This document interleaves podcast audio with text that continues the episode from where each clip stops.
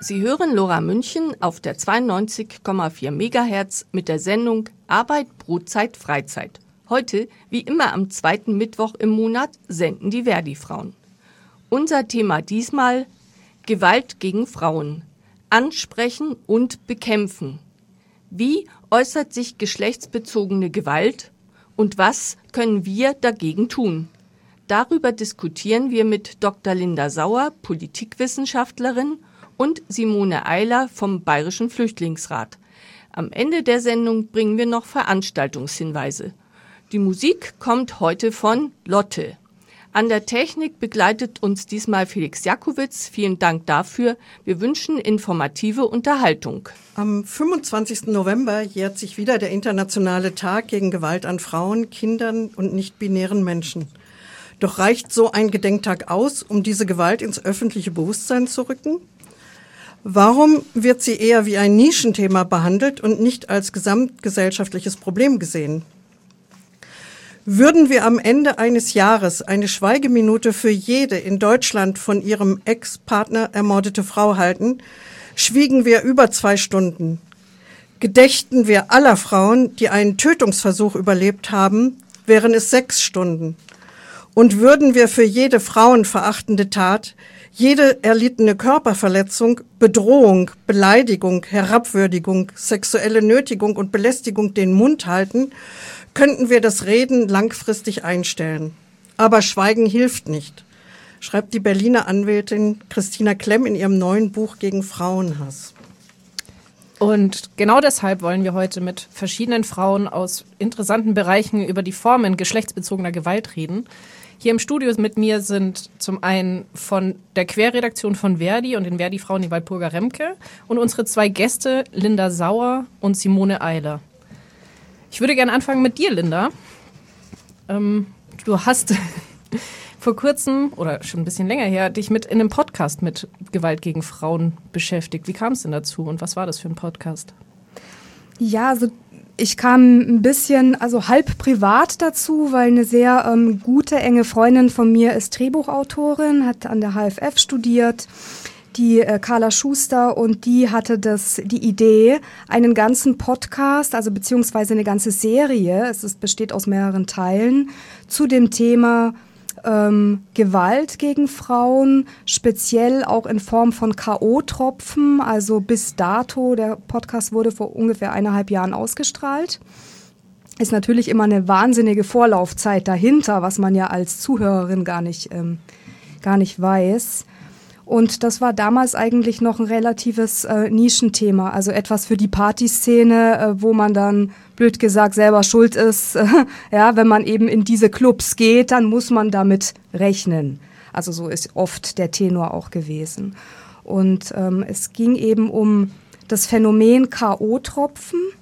Warum wird es eingesetzt? Was, äh, was macht es mit Menschen? Wie, ge wie geht es äh, den Opfern äh, danach auch? Und gibt es auch Adressen, an die sich ähm, Opfer äh, wenden können, wenn sie eben Opfer von Gewalt im Sinne der K.O.-Tropfen sind.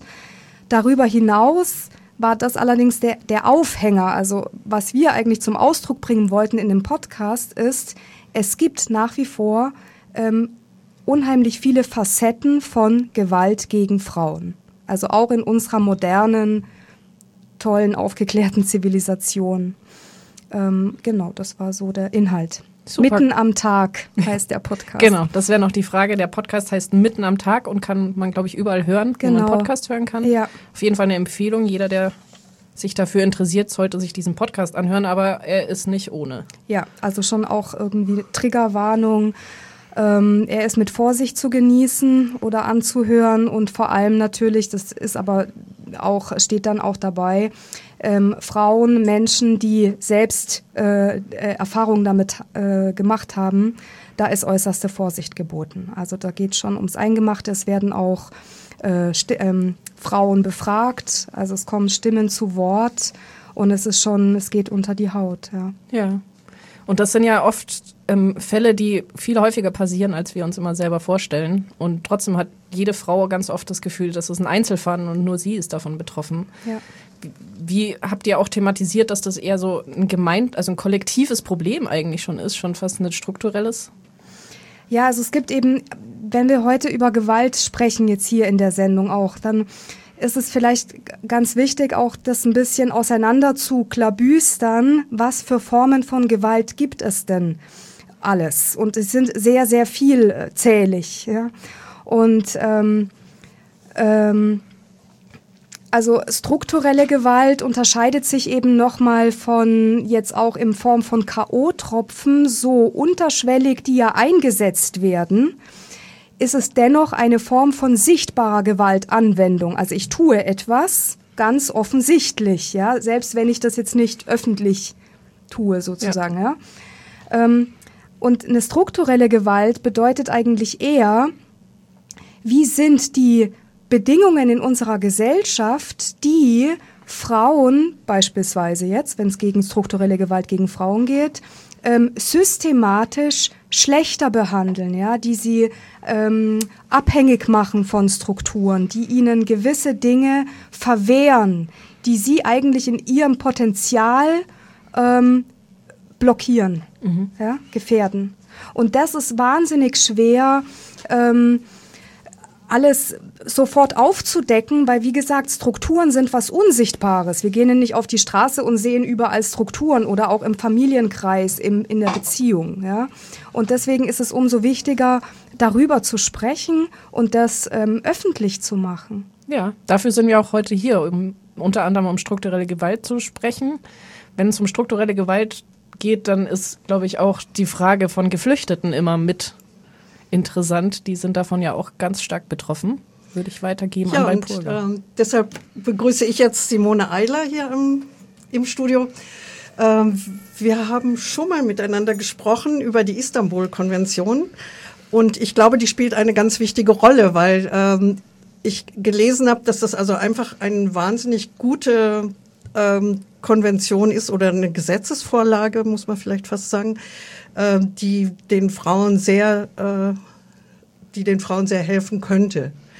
Ähm, ja, Simone, vielleicht stellst du dich noch mal kurz vor, was du machst und äh, dann dann sprichst du über die Flüchtlingskommission, über die Istanbul-Konvention. Ja, genau. Ich bin die Simone Eiler. Ich arbeite beim Bayerischen Flüchtlingsrat in unserem Büro in München.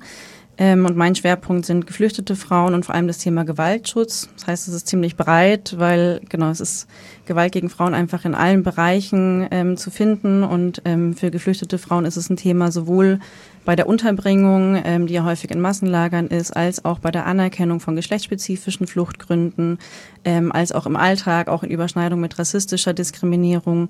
Ähm, also genau, in jeglichem Bereich spielt das einfach auch mit eine Rolle und muss einfach in dem ganzen ähm, Asylprozess, sage ich mal, einfach mitgedacht werden, um geflüchtete Frauen einfach auch gut unterstützen zu können.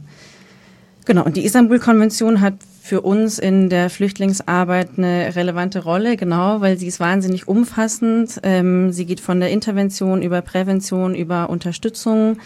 Ähm, es ist keine Gesetzesvorlage, es ist wirklich ein internationales völkerrechtliches Gesetz. Ähm, Deutschland ähm, hat es unterschrieben und es ist seit 2018 in Kraft und wie ein nationales Gesetz umzusetzen, und zwar auf allen Ebenen. Aber es gab, äh, es gab, glaube ich, Vorbehalte. Ne? Also mhm. es gab einige ähm, Paragraphen, die speziell auch geflüchtete Frauen betreffen, ähm, wo es Kritik gab von diesem Expertengremium Grevio, die ähm, die EU dann beraten haben. Ne? Genau, da ging es unter anderem auch um den Aufenthaltsstatus, der unabhängig ähm, sein muss, also den eine Frau selber erlangen kann, auch wenn sie Gewalt erfahren hat. Ähm, aber die Vorbehalte wurden jetzt mittlerweile zurückgenommen. Also mittlerweile wurde es vorbehaltlos ähm, unterzeichnet und muss einfach umgesetzt werden. Und ähm, genau für geflüchtete Frauen ist es schon nochmal sehr besonders, weil es einfach ihre Situation nochmal ganz besonders unterstreicht, ähm, weil geflüchtete Frauen in der Personengruppe einfach sehr häufig ähm, Gewalt erleben, überleben, muss man auch sagen, weil es einfach auch sehr heftige Gewalt ist, mit der, diesen Erfahrungen, wo ja viele dann auch einfach ankommen und gleichzeitig durch aufenthaltsrechtliche ähm, Beschränkungen der Zugang äh, zur Unterstützung und zur Hilfe ähm, zu dem System einfach sehr eingeschränkt ähm, ist. Und die Istanbul-Konvention verweist halt sehr speziell nochmal auf diese vulnerable Situation geflüchteter Frauen und sagt, da braucht es einfach wirklich ähm, eine besonderen, besondere Unterstützung und ähm, genau, der Staat muss einfach entsprechend die Strukturen auch ähm, ändern. Und es gibt auch ähm, Artikel, die sich ganz explizit auf geschlechtssensible Asyl- und Aufnahmeverfahren ähm, beziehen, ähm, als auch, dass der Zugang zu Frauenhäusern auch für geflüchtete Frauen, auch für Frauen ohne Aufenthaltstitel gewährleistet sein muss, dass sie genauso Zugang zu Beratungsstellen haben müssen und zu medizinischer Versorgung. Kannst du kurz erklären, warum Frauen besonders vulnerabel sind in dem Zusammenhang? Und was vulnerabel genau heißt? Vulnerabel bedeutet sowas wie schutzbedürftig. Ähm, ich mag den Begriff nicht ganz so gern, deswegen verwende ich lieber vulnerabel, weil ähm, die Schutzbedürftigkeit äh, sozusagen entsteht ja dadurch, dass sie Gewalt von ähm, Personen, hauptsächlich Männern, erleben.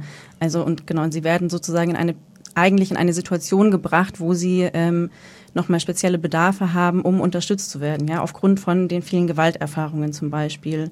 Ähm, oder auch aufgrund dessen, dass viele Frauen jetzt im geflüchteten Bereich ähm, auch mit Kindern oder Familien unterwegs sind. Ja, das heißt, sie haben nochmal eine Verantwortung für mehr Personen als sich selber ähm, oder auch schwangere Frauen. Ja, haben einen anderen medizinischen Versorgungsbedarf nochmal. So würde ich es mal umschreiben. Du kannst gerne vielleicht ergänzen. Nee, also ähm, vulnerabel übersetzt einfach äh, verletzlich. Verletzlich, ja? Also es ist halt genau. halt irgendwie noch eine verletzlichere Gruppe aufgrund der genannten Faktoren. Ja.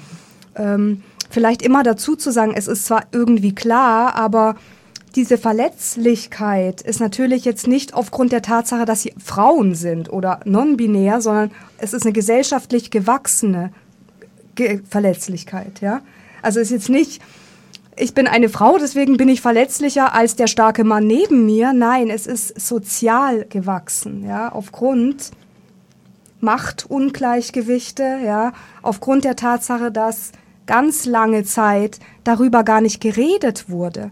Also ich denke mal, das ist ja die größte historische Errungenschaft, ja, dass überhaupt jetzt über diese Dinge auch öffentlich gesprochen wird. Ja, 2018 ist jetzt auch noch nicht sonderlich lange her und Fluchtgründe gibt es schon sehr viel länger eigentlich auf dieser Welt. Ähm, strukturelle Gewalt gibt es ja dann bei Geflüchteten genauso wie bei nicht geflüchteten Frauen. Ähm, was, was würdet ihr sagen, ist das wirklich strukturellste Gewaltpotenzial, was wir in unserer Gesellschaft aktuell haben? Gegen Frauen gibt es da irgendwas?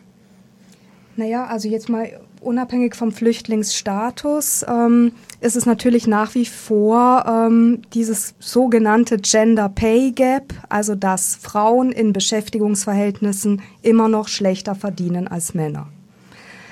Das schafft auf jeden Fall einen Boden ja, der Nicht-Gleichwertigkeit. Das heißt, Frauen sind doch dadurch viel abhängiger, ja, beispielsweise von einem Partner, der mehr verdient, und so geht eins zum anderen. Also es muss ja nicht immer schon die Gewalt mit impliziert sein oder mit äh, vom System gewollt, sondern es sind einfach die Strukturen, die historischen Ge Gewachsenheiten, sage ich mal, die man sehr scharf auch anschauen und angehen muss, um strukturelle Gewalt zu minimieren, ja, zu reduzieren.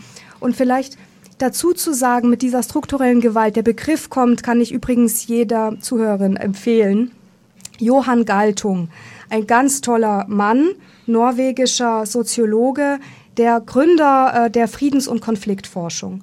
Und der hat das mit der strukturellen Gewalt eigentlich erstmals in den 70ern schon ins Spiel gebracht. Und zu unterscheiden sind eben kulturelle Gewalt, strukturelle Gewalt und direkte persönliche Gewalt. Und alle drei bedingen aber einander.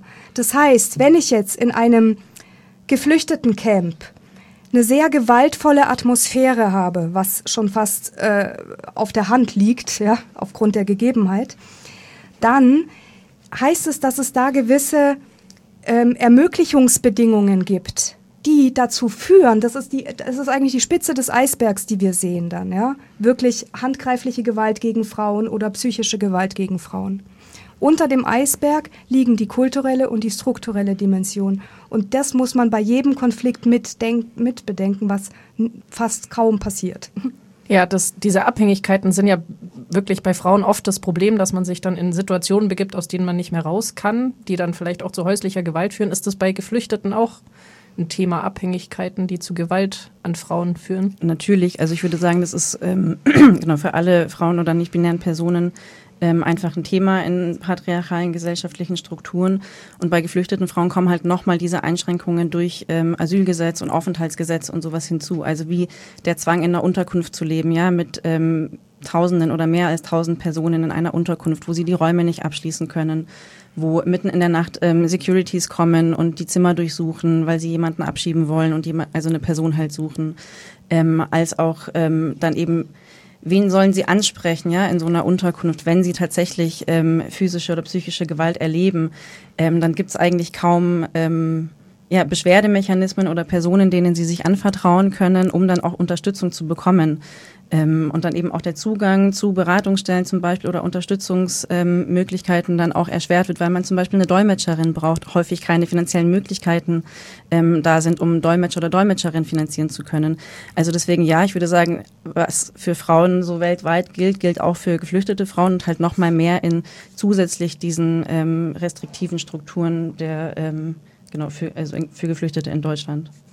Genau, das ist, ähm, man merkt es ja auch daran, dass die also wir haben insgesamt viel zu wenig Frauenhäuser. Da ja. fehlen Plätze 15.000 oder sowas hochgerechnet.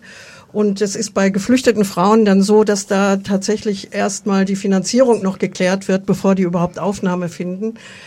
Also ich habe jetzt gelesen, dass an 300 Tagen im Jahr eine Frau abgewiesen wird äh, von einem Frauenhaus, weil einfach kein Platz da ist. Mhm. Und von daher ähm, ist das also ganz, ganz wichtig, dass man erkennt, was für eine Verpflichtung eigentlich diese Istanbul-Konvention bedeutet und dass die, dass die umgesetzt werden muss. Also dass es sowohl Beratungsstellen gibt, die dann ähm, geschlechtssensibel ähm, beraten und die, die, das, was du schon gesagt hast mit den Dolmetscherinnen, ähm, das ja dass wir uns auch nicht drauf ähm, immer vertrösten lassen und dass kein Geld da ist. Ne? Also das mhm. ähm, mhm. ist ja oft die, die Begründung, also Frauengedöns oder sowas fällt dann hinten runter und dafür ist kein Geld da. Ja. Während aber für Kriege Geld da ist und mhm. ähm, das mhm. ist ja wieder die Ursache von mhm. Geflüchteten dann. Mhm.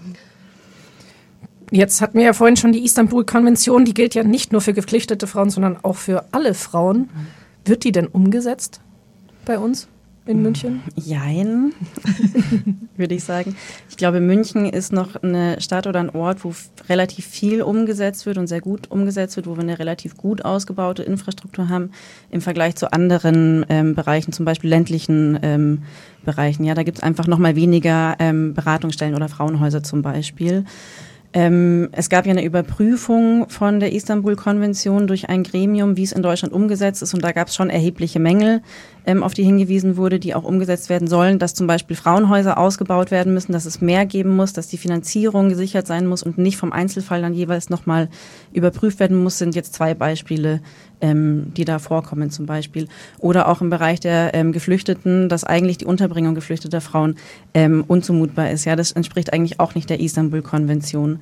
Ähm, es wird auch, was auch ein Thema ist, ähm, die Anerkennung von geschlechtsspezifischen Fluchtgründen ähm, passiert viel zu wenig. Also das bildet überhaupt nicht ab, was für eine Gewalt und wie häufig Gewalt ähm, Frauen eben zugefügt wird. So das heißt, auch da die Anerkennungsquote ist wahnsinnig gering und es gibt auch keine Statistik, die das wirklich ganz genau erfasst, ähm, wann und wie viele Frauen einen Flüchtlingsstatus erhalten aufgrund von geschlechtsspezifischer Gewalt zum Beispiel. Also da gibt es schon sehr viel Nachholbedarf. Ähm, genau. Vielleicht dazu noch. Ähm ich habe letztens einen Artikel gelesen, da ging es auch also unter anderem um ukrainisch Geflüchtete und eben gerade Menschen in traditionell geprägten Ländern, ja, also das ist wahrscheinlich im arabischen Raum noch krasser, die ähm, ihre Identität wechseln, also ihre sexuelle Identität wechseln wollen, die sind ja einem enormen Druck da unten oder auch in der Ukraine ausgesetzt. Jetzt ist aber, das ist ja hochkomplex, dieses ganze Thema, das ist natürlich noch kein wirklicher Fluchtgrund, ja, nehme ich an, wenn jetzt hier Behörden sich damit beschäftigen, da kommt jetzt jemand, der vielleicht gerade in so einer Transformation ist, ist ja ein längerer Prozess, oben F und ein M zum Beispiel, ja. Ähm, wie geht man dann damit um? Vielleicht Kannst du da auch noch was dazu sagen, Simone? Also natürlich kann es eine Anerkennung für eine Flüchtlingseigenschaft sein oder für einen Schutzgrund auf jeden Fall sein, weil, also genau, es gibt den ähm, im Gesetz Passus Zugehörigkeit zu einer sozialen Gruppe und Diskriminierung aufgrund des Geschlechts. Ähm, oder aufgrund der sexuellen Orientierung auch kann ein Fluchtgrund sein, der auch als solcher anerkannt werden kann. Also ich sage ganz bewusst kann, weil es wird einfach ähm, noch zu wenig gemacht. Und für ähm, genau Personen in der Transition oder auch für homosexuelle Personen ist es natürlich nochmal eine ganz andere vulnerable Situation, weil ähm, da auch das Risiko besteht, wenn sie keine geschützte Umgebung haben, ähm, dass ein Outing halt wahnsinnig viele gewaltvolle ähm, Folgen haben kann, ja, dass sie Gewalt in der Unterkunft erleben, ähm, oder genau auch auf Unverständnis auch bei der Anhörung treffen oder so. Gleichzeitig ist auch die An ähm, Anhörung fürs Asylverfahren ähm, ja wahnsinnig persönlich. Man muss ja da wirklich mhm. belegen, warum genau werde ich jetzt verfolgt, wo ist meine individuelle ähm, Verfolgung und ähm, muss eigentlich die Gewalt, die erlebt wurde, wirklich offengelegt werden. Es kann ja einfach auch retraumatisierend ja. sein. Ähm, und das ist natürlich dann in so einer vulnerablen Situation einfach nochmal ähm, riskanter für, für viele Personen. Und da muss man auch sagen, es gibt zu wenige Schutzräume, wo ähm, Personen in einer Transition oder auch homosexuelle Personen zum Beispiel ähm, einfach separat eine Unterbringung ähm, erhalten und nicht in diesen Massenunterkünften, weil das schon, ähm, genau, aus der Erfahrung jetzt so von der Beratungspraxis würde ich sagen, einfach mit vielen Risiken und viel Gewalterfahrung wiederum verbunden ist. Ich würde da jetzt ganz gerne noch auf dieses GEAS zu sprechen kommen. Mhm. Ähm, das ist ja diese politische Veränderung, dass die Asylgesetzgebung praktisch verschärft wird und ähm, dass die sogenannten sicheren Herkunftsländer ausgeweitet werden. Also das heißt, geschlechtsspezifische Gewalt wird umso weniger anerkannt werden, äh, je mehr man sagen kann, ihr kommt ja aus einem sicheren Herkunftsland. Und ähm, also das ist eigentlich mhm. zu befürchten, dass es noch schlimmer wird. Ne? Ja, genau, das ist so die Erwartung. Natürlich wissen wir es erst, wenn es dann so umgesetzt ist, aber eigentlich erleben wir es ja schon aktuell durch das Dublin-Verfahren oder überhaupt das Asylverfahren ja weiter versucht werden, an die europäischen Außengrenzen ähm, eh schon zu verlagern. Und das wird eben jetzt mit dieser Reform nochmal, ähm, ja, wie soll ich sagen, mehr umgesetzt. Also und ähm, darf ich kurz einspringen? Ja. Wir lieben alle Abkürzungen. Für was, auch für was steht GEAS?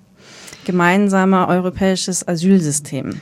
Also das sind, ist ein, ein Versuch, ein europäisches gemeinsames Asylsystem zu schaffen, dass eben die Länder nicht für sich alleine rumwursteln, sondern halt, dass man sagt, okay, wir finden jetzt gemeinsam eine Lösung. So. Und da gab es jetzt lange Zeit ähm, genau sehr zögerlich irgendwie Veränderungen und ähm, jetzt ist gerade eben rauf und runter kriegt man ja auch in den Medien mit ähm, die Debatte, was da die aktuellen Reform, Reformpläne sind. Und da gehört eben unter anderem dazu, dass Asylverfahren außerhalb der EU oder an den EU-Außengrenzen durchgeführt werden sollen. Ähm, und da wie so eine Vorauswahl stattfinden soll sozusagen und nur die Personen, die wirklich schutzbedürftig sind, dann europaweit verteilt werden sollen. So, das ist ein ähm, Punkt davon. Und ähm, was du gerade angesprochen hast mit den sicheren Drittstaaten, dass ähm, genau, ich würde sagen, es ist ein politisches ähm, Vorgehen zu sagen, diese Staaten sind jetzt sicher, die haben meinetwegen die Genfer Flüchtlingskonvention unterzeichnet. Deswegen, wer durch diese Länder gereist ist, da ist zum Beispiel Tunesien oder Marokko ähm, gerade unter anderem in der, im Gespräch, ähm, soll gar nicht geprüft werden, inhaltlich, ob da überhaupt ein Schutzgrund besteht. Also eine Frau, die vor den Taliban aus Afghanistan flieht oder aus dem Irak flieht, ist es dann gar nicht mal relevant, weil erst geguckt wird, ah, du bist über ein sicheres Drittland gekommen, dann kann das Asylverfahren ja dort gemacht werden. So. Und das ist natürlich, hat natürlich erhebliche Auswirkungen ne, auf ähm, genau, LGBTQI-Personen, auf Frauen, auf Kinder, auf Frauen mit Behinderung und so weiter. Also es wird wieder zu mehr Gewalt gegen LGBTI-Personen vermutlich kommen, wenn sie dort an den Außengrenzen mhm. ja, abgeschoben werden dorthin. Das ist ähm, ein hartes Thema immer wieder, auch Gewalt gegen Frauen grundsätzlich. Deswegen hören wir jetzt vielleicht erstmal ein bisschen Musik. Auch wenn wir ein nicht kommerzielles Radio sind, heißt das nicht, dass wir kein Geld brauchen. Vielmehr ist Lora München auf Ihre Spenden angewiesen. Mehr Informationen unter www.lora924.de oder Telefon 480 2851. Noch einmal 480 2851. Guten Abend, Sie hören die Verdi-Frauen bei Lora München. Heute zum Thema Gewalt gegen Frauen im Studio diskutieren unter anderem Linda Sauer, Politikologin, Simone Eiler vom Bayerischen Flüchtlingsrat, meine Kollegin von den Verdi-Frauen bei Burger Rempe und ich selber, Annika Uhlherr. Im ersten Teil unserer Diskussionsrunde haben wir uns schon mit struktureller Gewalt auseinandergesetzt und die Istanbul-Konvention sowie das gemeinsame europäische Asylsystem besprochen. Ich würde gerne nochmal Richtung strukturelle Gewalt, besonders gegen Richtung Femizide gehen vom Thema her, weil Femizide oft ja in der Presse als Beziehungstat bezeichnet und Beziehungsdrama ganz besonders gern. Wie oft ich da an ähm, Zeitungs-Headlines vorbeifahre, wo ich dann nicht mehr weiß, was soll das sein, eine Beziehungstat. Ähm, Laura, äh, Linda, kannst du noch mal kurz den sagen, was Femizide genau sind? Was das so besonders macht, dass das kein Beziehungsdrama ist. Ja, Beziehungsdramen ähm, haben wir alle irgendwie ständig. Also es ist ja irgendwie, und auch Beziehungstat, das ist schon wieder so ein technischer Begriff, ja, schön in so ein Neutrum, neutrales Vakuum verpackt, ähm, um ja niemanden aufzuschrecken. Ähm, dass es eben ähm, nicht nur äh, Dramen innerhalb von Beziehungen gibt, sondern dass es oft ähm, psychische und physische Gewalt an Frauen in Beziehungen, also das meint ja Femizid, bis hin zum Mord an den Frauen oder auch Vergewaltigungen, ja, also Überwältigung. Ähm, da, da würde ich kurz eingreifen. Also Femizide heißt tatsächlich Frauenmord, Morde, ja. Ermordung von Frauen, weil sie Frauen sind und aus keinem anderen Grund. Und äh, diese häusliche Gewalt ist so dieser Überbegriff. Also den, den Begriff Femizid gibt es in der deutschen Rechtsprechung nicht. Den gibt es in einigen Ländern, also vor allen Dingen in Südamerika, glaube ich, haben das mehrere Länder definitiv schon ähm, in, in den Gesetzestext, haben sie geschafft, dass das in den Gesetzestext aufgenommen wird. Aber in Deutschland läuft das also unter ja, Beziehungstat, Eifersuchtsdrama oder sonst was für Geschichten wo man eigentlich dann, dann sagen muss, das hat überhaupt nichts mit, mit, mit äh, persönlichen Beziehungsgeschichten zu tun, sondern es, ähm, es ist so, dass wir zum Beispiel wissen, dass diese Attentäter in Halle, in Hanau, in Oslo, äh, dass die alle diesen Hintergrund hatten, ihren Frauen Hass, haben die vorher schon gepostet überall und sind dann zur Tat geschritten und, und, und haben eben Frauen umgebracht, weil sie Frauen sind. Ja. Also das Gut nur für zur, die zur Erklärung, ja, also dass ja. das äh, nicht, nicht so ein umfassender Begriff ist, sondern ganz, ganz eindeutig auf Mord bezogen. Auf Mord. Ja.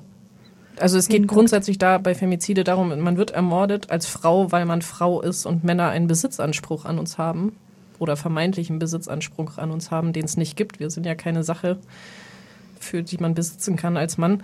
In Deutschland ist es jeden dritten Tag, dass äh, eine Frau ermordet wird.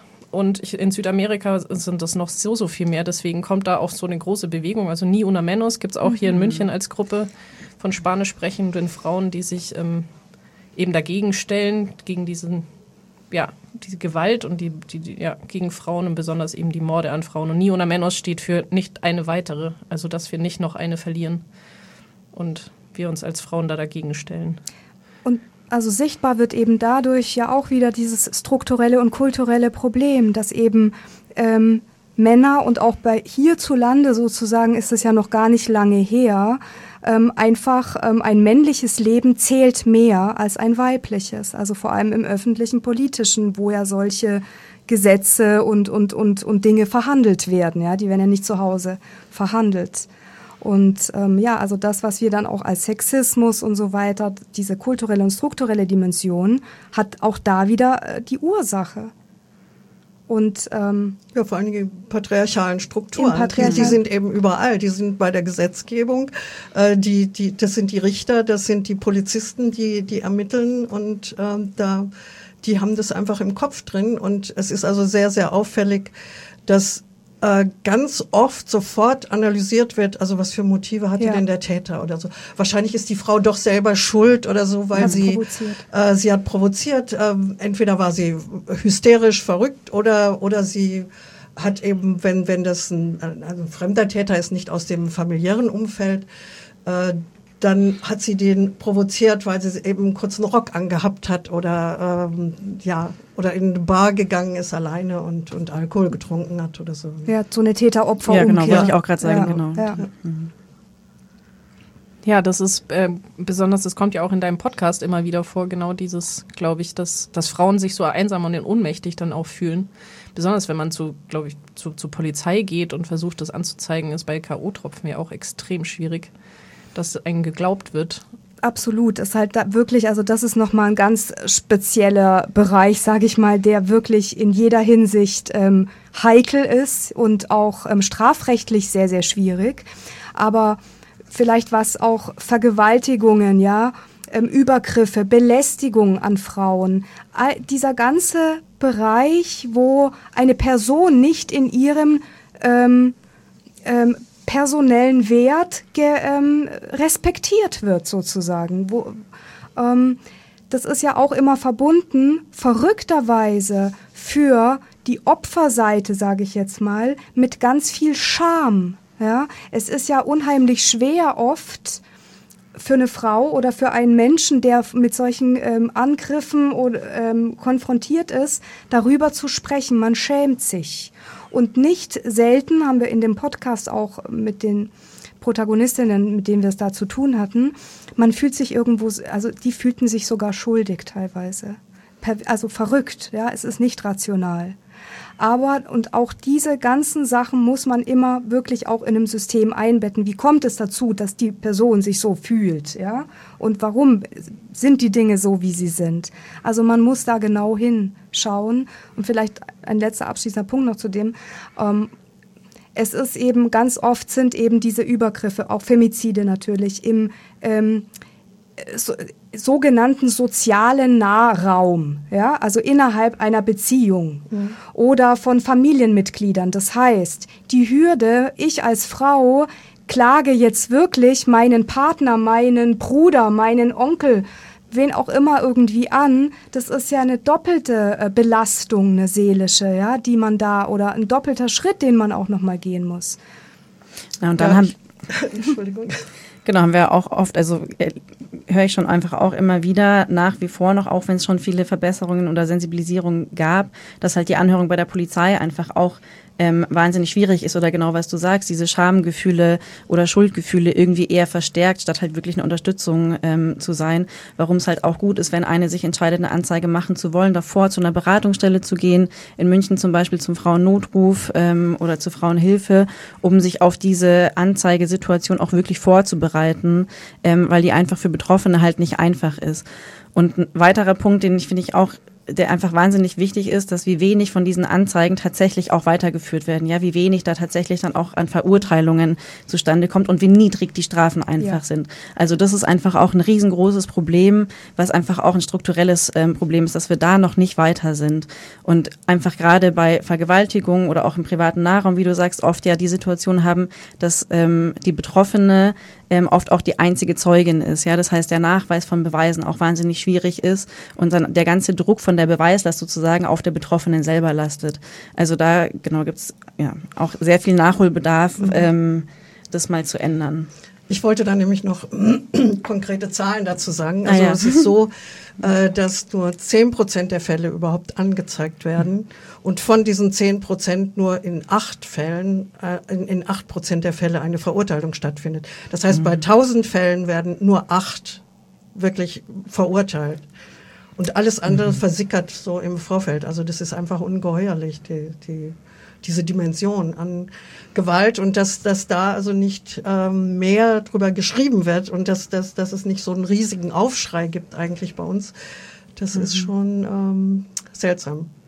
Und das ist auch teilweise ähm, Pussy Riot oder solche wirklich sehr mutigen Protestaktionen ja immer noch von großen Teilen unserer Bevölkerung hier oder unserer Gesellschaft äh, entweder belächelt oder irgendwie als Spinner was sollen denn die Spinner da, ja, dass es eben immer noch nicht wirklich auch kulturell akzeptiert und legitimiert ist, ja. Dagegen mit allen zur Verfügung stellenden Mitteln, auch mit den Mitteln der Kunst, was auch immer einem selbst zur Verfügung steht, vorzugehen. Aber ich finde, das spielt auch viel wieder rein in Also ne, zum Beispiel hysterisch sein, zickig sein, zu laut sein oder so. Ne, das sind ja alles so Begriffe, die einfach wahnsinnig verankert ähm, sind und ja nicht nur in den Worten, sondern auch, was ist das Bild von einer Frau oder einer ähm, nicht männlichen, nicht binären Person? Ja, wie hat sie sich zu verhalten und wie halt nicht? Und laut sein und ähm, protestieren gehört halt nicht in das Bild, das ähm, der Großteil aktuell gerne von ähm, genau Frau. netten, fürsorglich Ja. empathischen Frau hat. Ja. Genau. Jetzt, es kommt zwar später nochmal bei unseren ähm, Veranstaltungshinweisen, aber in, dadurch, dass wir jetzt schon über Vergewaltigung von, gesprochen haben, würde ich gerne erwähnen, dass es in München einen Zusammenschluss gibt von fünf Münchner Kliniken, die sich auf die Versorgung von Vergewaltigungsopfern spezialisiert haben oder eine Ambulanz haben. Und das findet man unter frauennotruf-münchen.de slash erste-hilfe. Da kann man die Anlaufstellen finden, sollte man betroffen sein oder eine Frau kennen die da hin muss oder könnte. Dann ein bisschen ein Themaschwenk, aber aus dem aktuellen Anlass möchten wir auch auf das brutale Massaker der Hamas am 7. Oktober in Israel zu sprechen können. Ähm, da gibt es keinen wirklichen Aufschrei wie bei der MeToo-Bewegung, aber auch dort wird Vergewaltigung als Waffe eigentlich schon genutzt. Linda, kannst du da ein bisschen das einordnen? Die Walpurga ergänzt dann. Und die Walburger, ja? genau. Walpurga. Ähm, naja, also das ist halt wirklich das ähm, sehr hässliche an der Vergewaltigung. Ist ja jetzt nicht nur allein der Akt sozusagen als solcher, der Geschlechtsakt, gegen den Willen, sondern ähm, es ist wahrscheinlich der denkbar intimste Raum eines Menschen. Und der soll ähm, verletzt und völlig ähm, eigentlich äh, entwürdigt werden. So, ja? Also das Eindringen in diesen, also äh, das Intimste, was ein Mensch hat. ja, also wenn ich das noch, wenn das als letzte Bastion erobert wird sozusagen, dann habe ich den, so ist zumindest die Intention, habe ich den die Würde und den Willen und die Selbstbestimmung eines Menschen eigentlich restlos gebrochen. Und es gehört unendlich viel dazu, um sich da nicht brechen zu lassen. Ich glaube, wir haben alle wahrscheinlich in unserem kollektiven Gedächtnis diese Erinnerung. Also ich hatte das bei meiner Großmutter beispielsweise, ähm, die solche Erfahrungen gemacht hat zur Zeit des Krieges. Sie ist im Zweiten Weltkrieg aus Bosnien geflohen. Und ich denke, dass das irgendwo in, in jeder Familienbiografie findet sich sowas. Und ähm, es ist unendlich wichtig, darüber zu sprechen, aber auch sich zu verbinden. Ähm, ich möchte noch diesen strukturellen Aspekt dazu bringen. Das ist, ähm, also es, in, in Kriegen finden immer Vergewaltigungen statt, weil ähm, das ist ein, also die, die definitive Kränkung und Demütigung auch von dem Gegner, äh, weil, weil du dem signalisierst, du schaffst es noch nicht mal, deine Frauen zu beschützen, deine Kinder zu beschützen.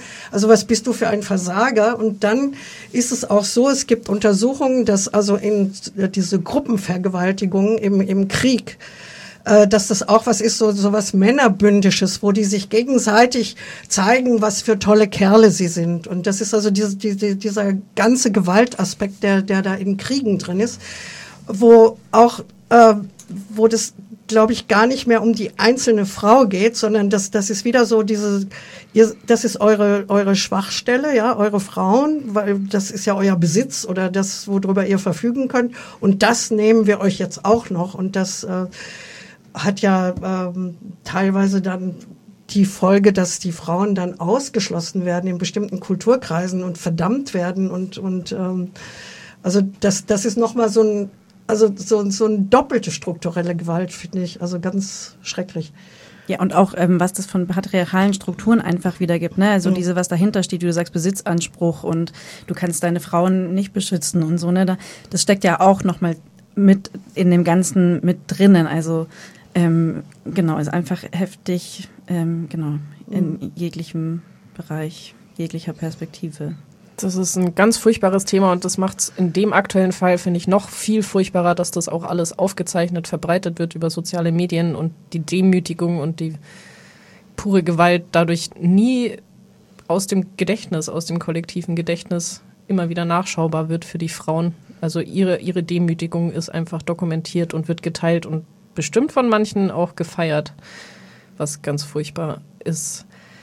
Ich glaube, wir haben jetzt viel harte Themen. Vielleicht machen wir kurz mal zum Durchschnaufen ein bisschen Musik.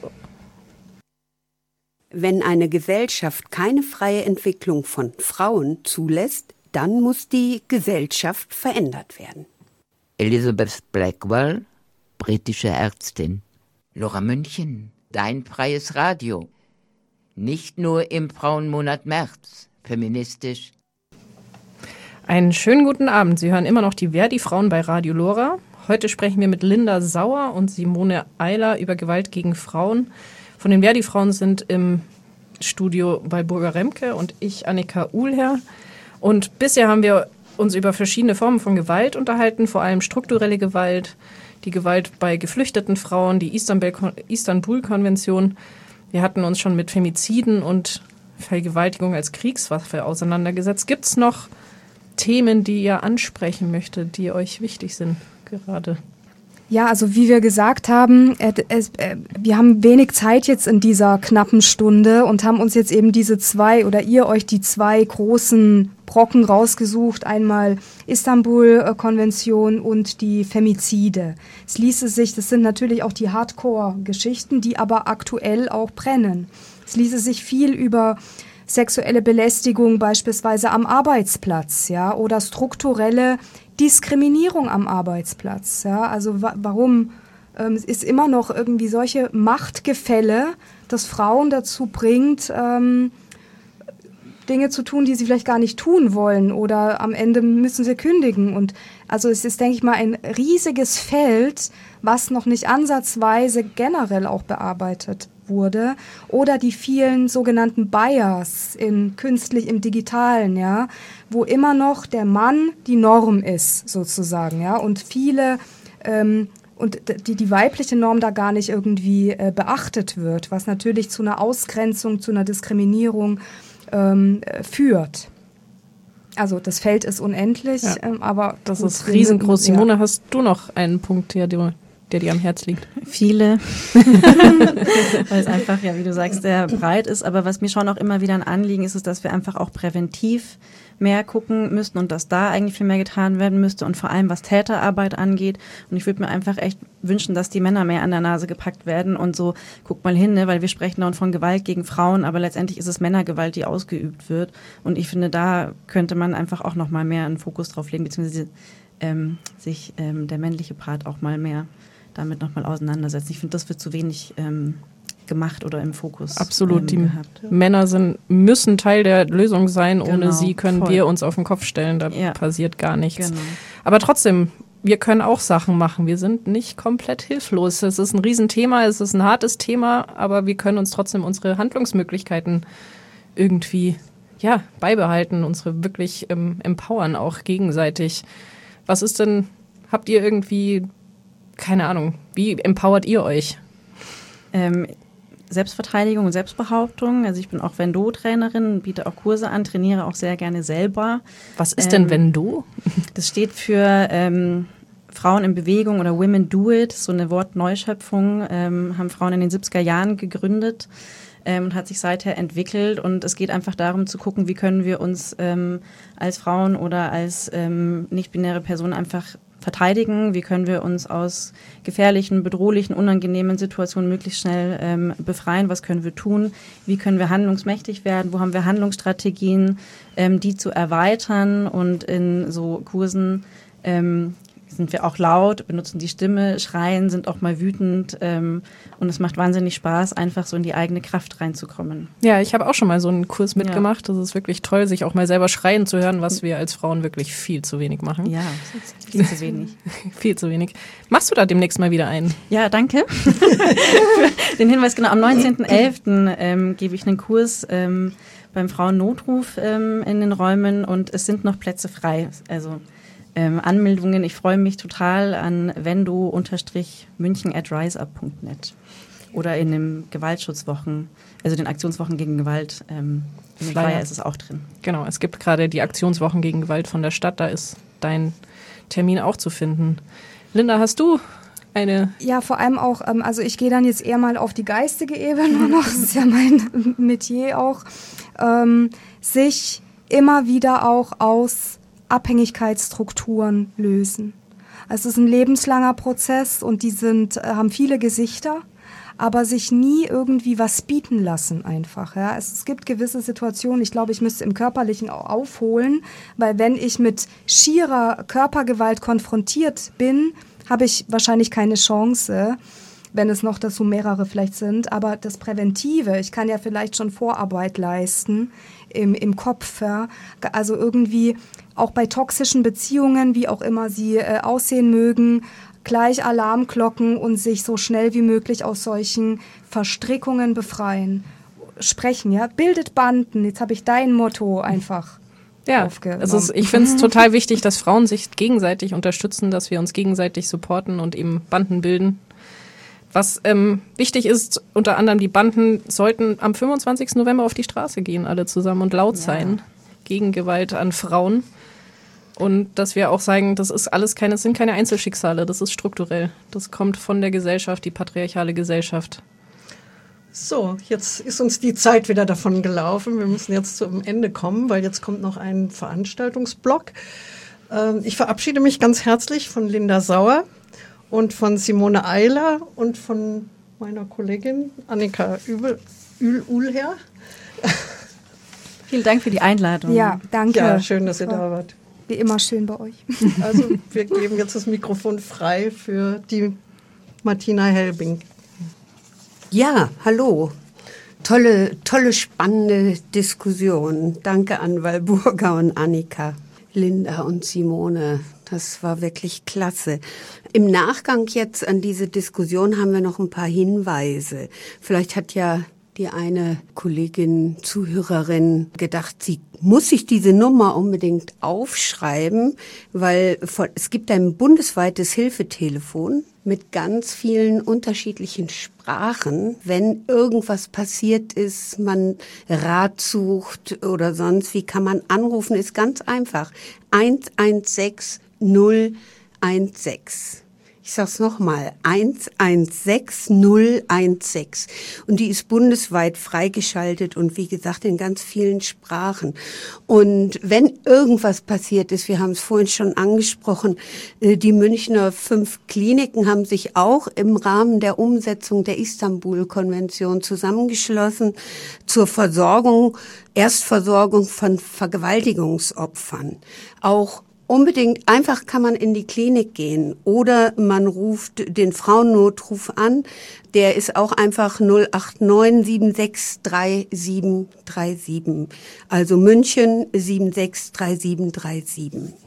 Ja, und nun kommen wir zu Veranstaltungen, weil es findet diese Aktionswoche jetzt äh, Wochen Aktionswochen finden statt und mit einer zentralen Veranstaltung im großen Sitzungssaal des Rathauses organisiert von der Gleichstellungsstelle für Frauen der Stadt München, das Aktionsbündnis vom 8. März macht auch mit. Äh, Frauen helfen Frauen, die Nothilfe, Fachstelle für Demokratie der Stadt. Also eine ganz tolle Veranstaltung, 22. November von 18 bis 21 Uhr. Das Motto solidarisch gegen patriarchale Gewaltverhältnisse für ein gewaltfreies und selbstbestimmtes Leben für alle mit Raum für Austausch und Diskussion.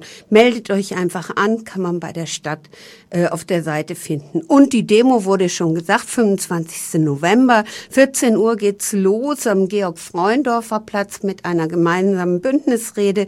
Dann wird demonstriert durchs südliche Bahnhofsviertel letztendlich zum Karl-Stürzel-Platz. Wer später erst kann, 15.30 Uhr werden wir in etwa da sein, findet noch eine Abschlusskundgebung statt. Ja, und Walburga hat einen Buchtipp für uns rausgesucht von Christina Klemm gegen Frauenhass. Du warst total begeistert. Kann man im Hansa Verlag bestellen. Und nochmal in Erinnerung an unsere Veranstaltung vom letzte, unsere Sendung vom letzten Mal. Am 21. November ist es soweit. Die Frauen machen die Veranstaltung. Wir können nicht mehr Zeit, sich um uns zu kümmern. 18 Uhr im Eine Welthaus. Und es geht um die Beschäftigten in Krankenhäusern, Pflege, Sozial- und Erziehungsdienste. Und somit sind wir jetzt am Ende unserer Sendung angelangt und ich übergebe an meine Kollegin Christiane Heute zum Thema Gewalt gegen Frauen, erkennen und bekämpfen. Bei uns im Studio waren Linda Sauer und Simone Eiler vom Bayerischen Flüchtlingsrat. Wir bedanken uns herzlich für Ihr Kommen und Ihre Beiträge. Mitgearbeitet haben Martina Helbing, Walburga Rempe, Dagmar Fries, Annika Ullherr und Christiane Bielmeier, die sich gleich am Mikrofon verabschiedet. Unser Dank gilt auch Felix Jakowitz, der die Technik wie immer klasse betreute. Und Ihnen, liebe Zuhörerinnen, danken wir, dass Sie dabei waren und hoffen, dass Ihnen die Sendung gefallen hat. Und falls Sie es noch nicht sind, werden Sie doch Mitglied in unserem Förderverein, damit Lora weiterhin senden kann. Eine Wiederholung dieser Sendung können Sie auf DAB Plus heute Nacht um 4 Uhr und am gleichen Tag dann um 13 Uhr hören. Die nächste Sendung der Verdi Frauen kommt am 13. Dezember zur gewohnten Zeit von 19 bis 20 Uhr. Vielen Dank fürs Zuhören und weiterhin gute Unterhaltung mit Radio Lora und Stadtland Radio. Soziale und politische Beobachtungen aus München, aus Bayern und darüber hinaus. Bleiben Sie dran.